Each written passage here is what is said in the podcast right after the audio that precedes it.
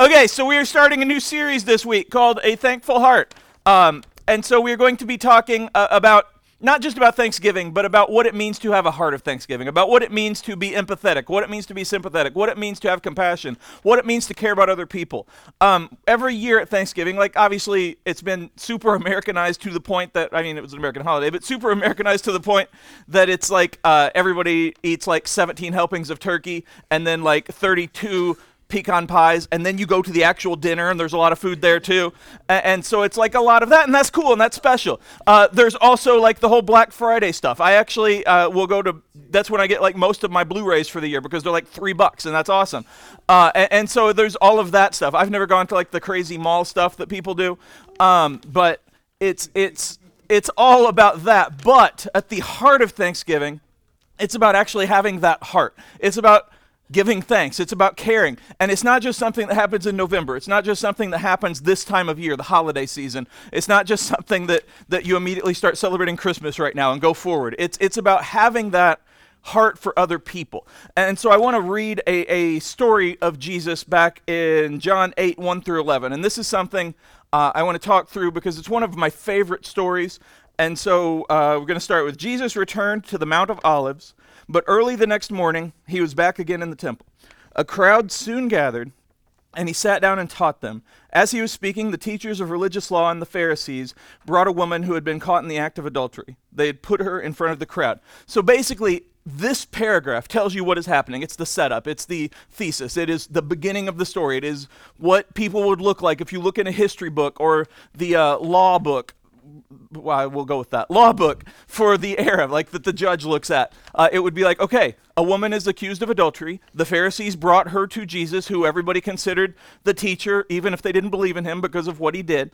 Uh, and so that's kind of what is happening. It's like if you commit a crime, you get in trouble and you get taken. We've talked a couple weeks in uh, confirmation about how uh, justice is when you get what you deserve, where if you do something wrong and you pay for it, that's justice. Now, thankfully, we as Christians, we uh, are able to partake in grace and about mercy, where mercy is where you don't get what you deserve, where somebody lets you off the hook, where you get forgiveness. Grace is where you get what you don't deserve, which is how we are all Christians, because all of us mess up at some point. All of us have screwed up. All of us have hurt people. All of us have sinned, and yet Jesus died for us to have that grace. But in this, we're just talking about justice. So by the law, she would be in trouble because that is a sin. They went by the religious law. That's the law that they followed. And, and so it's illegal. She would be in trouble. Now, there's some things that we don't know about this case before we go on. Uh, number one, in order to be accused of adultery, you had to have witnesses. Not just somebody saying, Hey, I heard this, somebody actually being a witness, which means they had to be in the room when adultery happened, uh, which means usually it was just one of the two people or something like that. They get caught, things like that, not to go into too many details.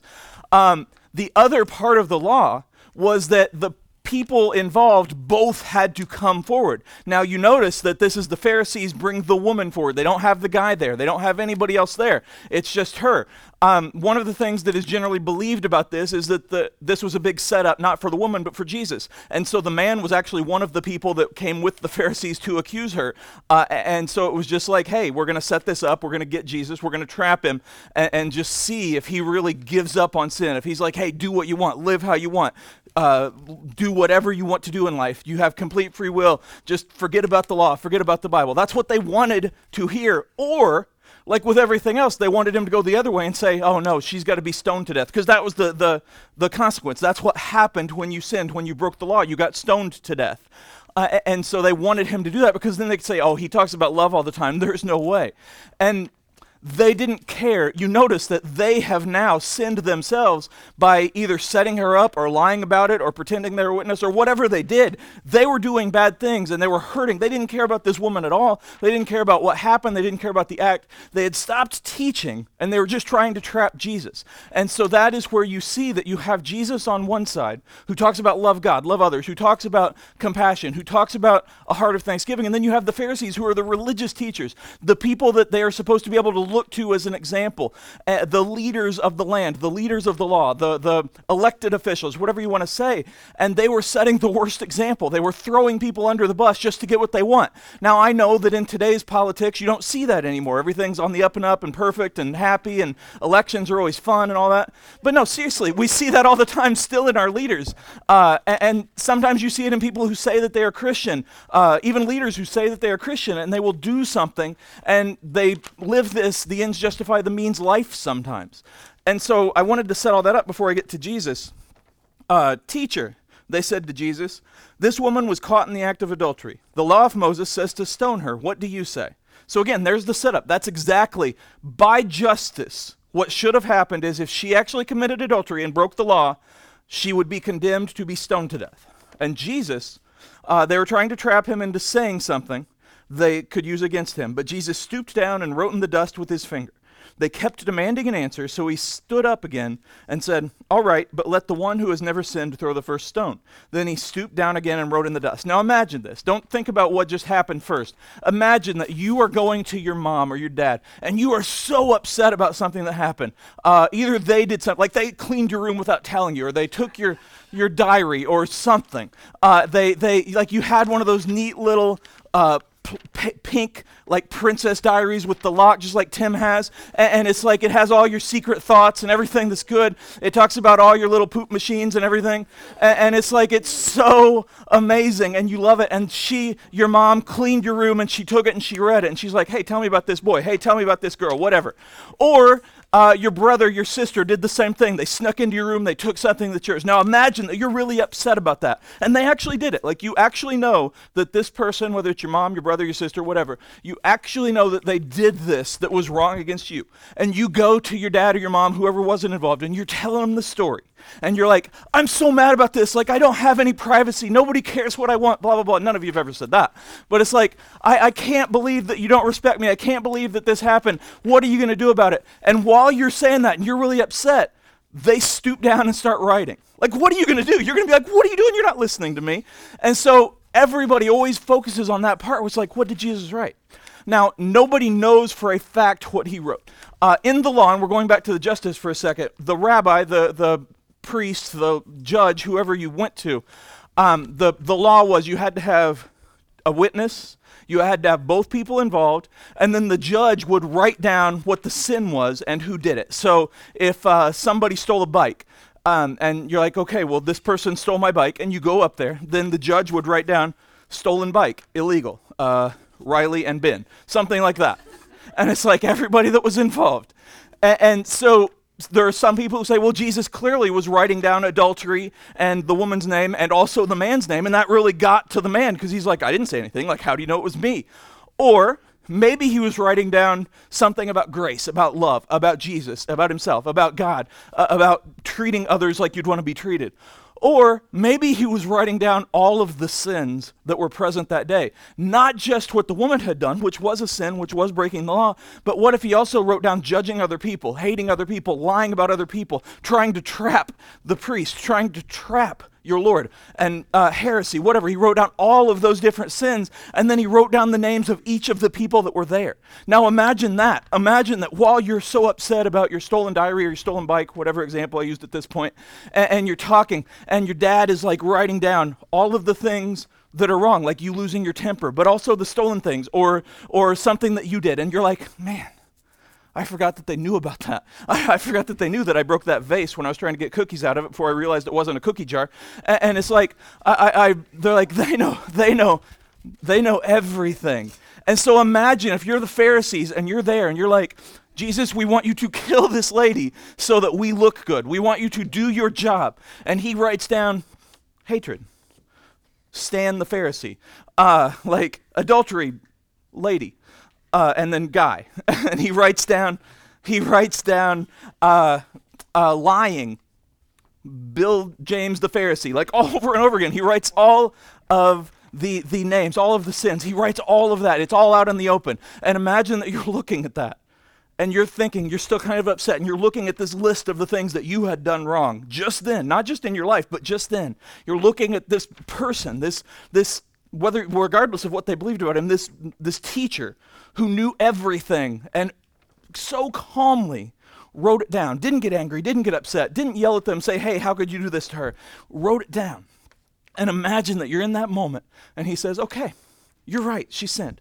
Now, whichever one of you has not sinned, throw the first stone. And then one by one, they went away. And so I want to read that part. When the accusers heard this, they slipped away one by one, beginning with the oldest, until only Jesus was left in the middle of the crowd with the woman. Then Jesus stood up again and said to the woman, Where are your accusers? Don't even one of them condemn you. No, Lord, she said. And Jesus said, Neither do I. Go and sin no more. Now, one of the keys there is Jesus does not say, Okay, go, keep doing it. Go, keep sinning. Go, keep living however you want. He said, Go and sin no more. But I do not condemn you. Uh, everybody knows John 3.16, which is, For God so loved the world that he sent his only begotten Son, that whosoever believeth in him, I'm King James apparently, whoever, whosoever believeth in him shall not perish but have eternal life. Uh, the next verse is, he did not come into the world to condemn the world, but to save it. He didn't come here to point out everything we were doing wrong. He didn't come here to make you pay for everything that you'd done. He came here so that you didn't have to, so that you could be forgiven, so that you could be saved. And the Pharisees wanted him to condemn. They wanted him to look bad. They wanted themselves to be lifted up. And so they go and they do whatever. And he shows them by not sinning. He doesn't say, Yeah, let her get away with it. He says, Okay, that's fine. She did. Now tell me what you have done. Now you'll see this a lot. Apparently, it's only a middle thing to bring up Facebook, but you see this a lot in Facebook, Twitter, uh, Instagram, all of these other social medias in life when people talk, where it's like, um, only God can judge me type of thing, or don't judge me because I sin differently than you. Now, while that may be true in theory, people that usually people that say that are saying it because they want to murder at will or steal or get drunk all the time, do drugs. They want to do whatever they want, and they don't want people to say anything about them. Um, that's not what Jesus is saying here. He's saying, do your best, live your life, but show compassion on other people. One of the times that you see the most judgment in people, uh, sadly, often it comes from people in the church, the capital C church, not this one specifically. Uh, you see. You see the most judgment from people when they are guilty of something and they see someone else doing it, whether it's adultery or uh, drugs or stealing or lying or something you see someone else do something that you know you did, maybe something you got away with. Like, say, uh, you snuck out of the house and you went to Walmart uh, and you had a big Walmart party and, and it was awesome and it was fun because that's the happiest place on earth. And then, yeah, and then you came back and then you came back home and you didn't get caught and you didn't get in trouble and they didn't even ask you. They didn't even know. They didn't know that you pushed the car without it being on out of the driveway so they wouldn't hear it start. Please don't do that but it's like it's like you, they didn't know that you, you got away with it. And then your brother does your sister whoever does the same thing. And you're like that's not fair. You can't do that. You get on top of them. You're like so mad at them. It's so awful. How could you do this? Because they don't know what you did but you know what you did. And so you see that in them. That's what so many people do. Um, another thing you see from capital c church people is they judge sins that are visible so much more harshly than sins aren't that aren't. So like sins that you can hide, it's like, yeah, whatever. Like they they do whatever they want at home, that's fine. But man, if they can see something, often it's not even sin, it's just the way somebody dresses, the way uh, how much money someone has, or whether they're on welfare, something like that. Like they judge it so harshly because it's visible. It's like that makes us look bad. And that's what the Pharisees were doing. They were like, looks matter, appearance matters, this matters. And Jesus is like, no, it's the heart. And so Everyone here has at some point been judged. You've had somebody say, You shouldn't have done that. You're so awful. Um, you've had somebody say, you're, you're not good enough. You've had somebody say, You mess up all the time. You've had somebody say that you've sinned. Somebody. Now, hopefully they said it in a way that was helping. They're like, Listen, let's talk about this, like Jesus did. But in school, maybe, maybe they say it in a way like, Yeah, you suck. Um, but also, the flip side of that is everyone here has probably done that same thing to someone else. Maybe not visibly. Maybe you've seen someone on TV or nobody has newspapers anymore. Maybe you've seen someone on TV or in school and you're like, ah, they get away with everything. Like that person over there, they get away with everything. They are so popular. They think they're such an amazing referee and they ha- come up with prices right games and they just do everything they want. They murder puppies all the time in cars and they just do awful, awful things. I can't believe that they get away with it. I can't believe that, that they're about to be the quarterback of the Bengals. Like, I can't believe any of this stuff. Uh, but it's like because we all do that in our hearts. Maybe, maybe you've heard your parents do that, and it's like, oh man, that person, they say that they're a Christian, but I know all this stuff about them. They're just so awful. And we hear that, and it's like, okay, yeah. And we all do that at some point or other. Every single person here, myself included, has seen someone do something and thought, they should get caught for that. That's not fair. They get away with that. I'd never get away with that. If I were, if the, the somebody caught me speeding, they wouldn't let me get away with a ticket, like whatever it is. And so Jesus says that's not how you should think. That's not a heart of thanksgiving. That's not having empathy. What you should do is put yourself into their shoes. What you should do is care about the person, their soul. Just like I said, going back to the very beginning of that story, the, by the law, by the justice, by the first paragraph, the woman sinned. She broke the law. And so, very simply put, it's like she broke the law, she should pay the consequences. And so, anybody that sees just that paragraph is like, yeah, of course, that's how it should happen. But when you look at the story, you look at the story and you're like, oh, wow. So the accuser set her up and like did this thing to get her tricked. And yeah, she still sinned, but but that's weird. And, and like those guys, they didn't care about her at all. They set all this up just so they could trap Jesus. You see all of that. And it's like, wait, there's more to this. Now, that doesn't mean, oh, hey, you know, if you break the law and you do something wrong, uh, if the other person that you do it to is not good either, then you're good. That's not what I'm saying. What I'm saying is, if you just look at the, the very single paragraph, the very single surface, you just look at the cover of the book, it's like, yeah, they should pay for that. Yeah, they do suck. Yeah, they are a jerk. Yeah, they are mean. And this isn't saying if somebody's mean to you and you find out that they have they're abused or they have a tough time at home or something, that, oh, that's okay. They can be mean to me. Now, I'm not saying that because we all are responsible for our own actions. What I'm saying is there's a far amount of space between, wow, that person really needs help. Uh, I'm going to let them do whatever. And, wow, I didn't realize that this person dealt with that. Uh, I'm going to see if I can talk to them about it. Or I'm going to talk to somebody else and say, hey, do you know about this? Whatever. I, I never put up with abuse. Never put up with somebody bullying you. Never put up with somebody lying about you or to you. I'm not saying that.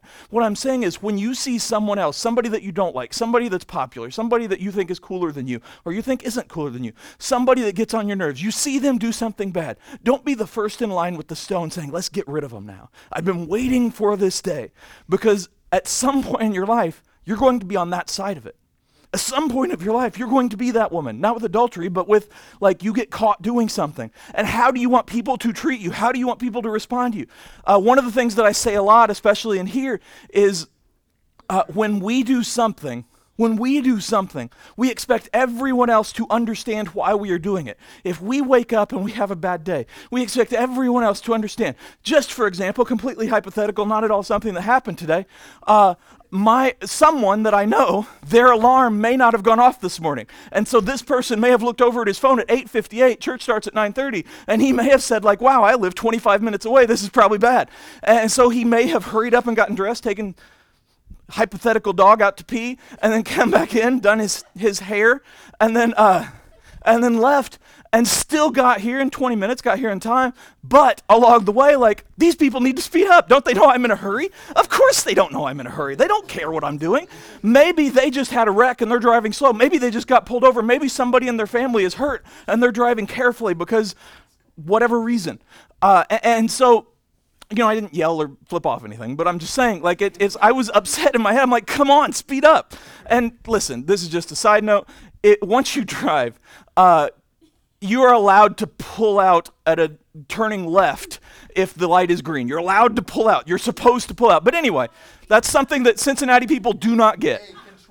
Anyway, that's that's that's literally in the driver's manual and I've I've got backup from a police officer. But anyway, my point is, my point is, my point is, I had no idea what anyone else was going through. They had no idea what I was going through. So all of us, all of us, all of us, when we have a bad day, when something's going bad, when we need to be somewhere, when we need something, we expect everyone else to fall in line and do whatever we want because we need it.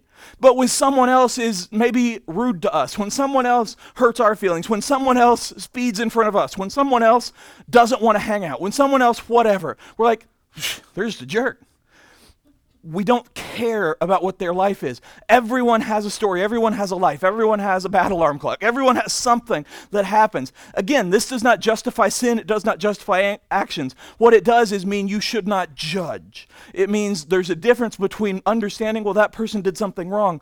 I hope that they get help, or I hope that, that through the consequences that they learn, is not, I hope they fry. And you see, as Christians, we get so caught up in the politics of it all because that's everywhere. And social media and texting, it's everywhere. Uh, nowadays, we know everything everyone does all of the time. And so it's easy to just quick jump on things that are bad. But that's not what Jesus did. Jesus saw a woman who did sin. And he did not say, Go ahead and keep sinning. He did not say, Let's stone her. He did not say to the Pharisees, How dare you? He said, Hey, Let's try to understand each other and let's try to learn. Let's try to help each other. Let's try to grow. Let's try to see God and try to show the example of Him. Show love, show empathy, show compassion. Be that example, be that light that you want to see in the world. Be the way to someone else that you want them to be to you treat someone else the way you want them to treat you. If you know things about someone, don't gossip them, spread them around because you wouldn't want that happen to happen to you. Again, this does not mean everybody can do what they want, everybody can sin, everybody can break the law. That does not mean that. What it means is when they do, it's not on us to be judge, jury, and executioner. It's on us to say, "Hey, this was right, this was wrong. I still love them. I'm still going to pray for them. I'm going to go to Jesus. I'm going to be an example. I'm going to do my best and I'm going to grow from this because that is what a heart of thanksgiving means. That's what this series is going to be about. Not just this week with compassion, with empathy, but each week about caring about other people, about caring about yourself, but caring most about the example that you set every single day because all of us, we all of us are able to show not just on Thanksgiving, but every single day who Jesus is and what he did in this lesson and how we should live our lives. And through that, other people see him. They see his heart. They see his example. They see his strength and they see his glory. That's why we are here. That's all I got.